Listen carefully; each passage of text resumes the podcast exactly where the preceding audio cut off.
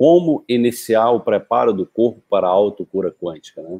Então, como eu falei logo no início, para preparar o corpo para a autocura quântica, você precisa cuidar, né, dos 90% de células do seu corpo que são de micróbios, principalmente de bactérias. Então, procura saber o que é que os micróbios gostam, né? Lembre que o alimento das bactérias, né, preferido são os prebióticos e os probióticos. Você precisa saber quais são os alimentos adequados para as suas células humanas, já que você e eu, nós somos 10% humanos e 99% e apenas 1% de genes humanos, né? Então nós precisamos cuidar das células das bactérias, principalmente, na sua maioria são bactérias, e das células humanas. Então começa cuidando, sabendo, né? E aí você vai trazer alimentos orgânicos, você vai diminuir alimentos com toxinas, alimentos inflamatórios, como os laticínios e o glúten, né, devem ser diminuídos ou abolidos, enfim. Você vai buscar o contato com a natureza, tá? Então, quanto mais próximo da natureza, melhor. Você vai trabalhar a questão do perdão, do auto-perdão e a libertação da culpa. É fundamental limpar também essas toxinas, limpar também qualquer processo de vitimização, né? Qualquer processo de mentalidade pequena, qualquer processo de mentalidade excludente, que quer excluir o outro, né?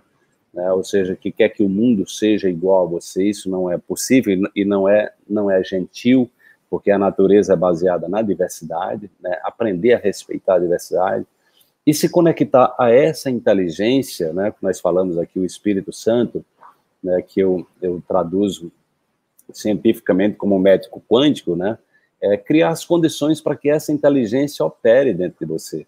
Então, a autocura, né, você, quando você prepara-se nesse campo, né, quando você também faz um trabalho sistêmico, por exemplo, de reconexão com seus pais, né, com seus entes queridos, busca ter uma compreensão sistêmica dos desafios que você está vivendo, né, toma os seus pais.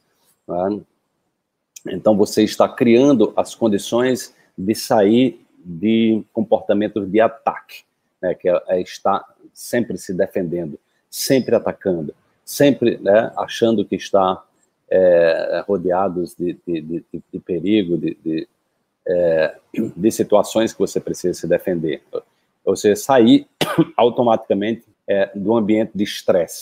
Sempre que o estresse tomar conta de você, então você sabe que você está precisando vir para uma praia, como eu estou fazendo agora, vai para uma floresta, né? Vai melhorar a sua alimentação, vai fazer uma atividade física, vai tomar sol. Então, com isso você cria as condições, né? E aumenta o tempo de presença, aumenta o tempo de silêncio, tá bom? Então, dessa forma você cria as condições, né, adequadas para que a cura, né, para que o espírito, né, né, o Espírito Santo possa operar, o médico quântico, a inteligência inata que todos nós trazemos, ela possa operar, né? A ansiedade, nós falamos aqui da ansiedade, né? Um bom banho de floresta é um ansiolítico extraordinário. Aumentar os níveis de vitamina D3 também é uma forma de você prevenir depressão, câncer, diabetes e um monte de coisa, tá?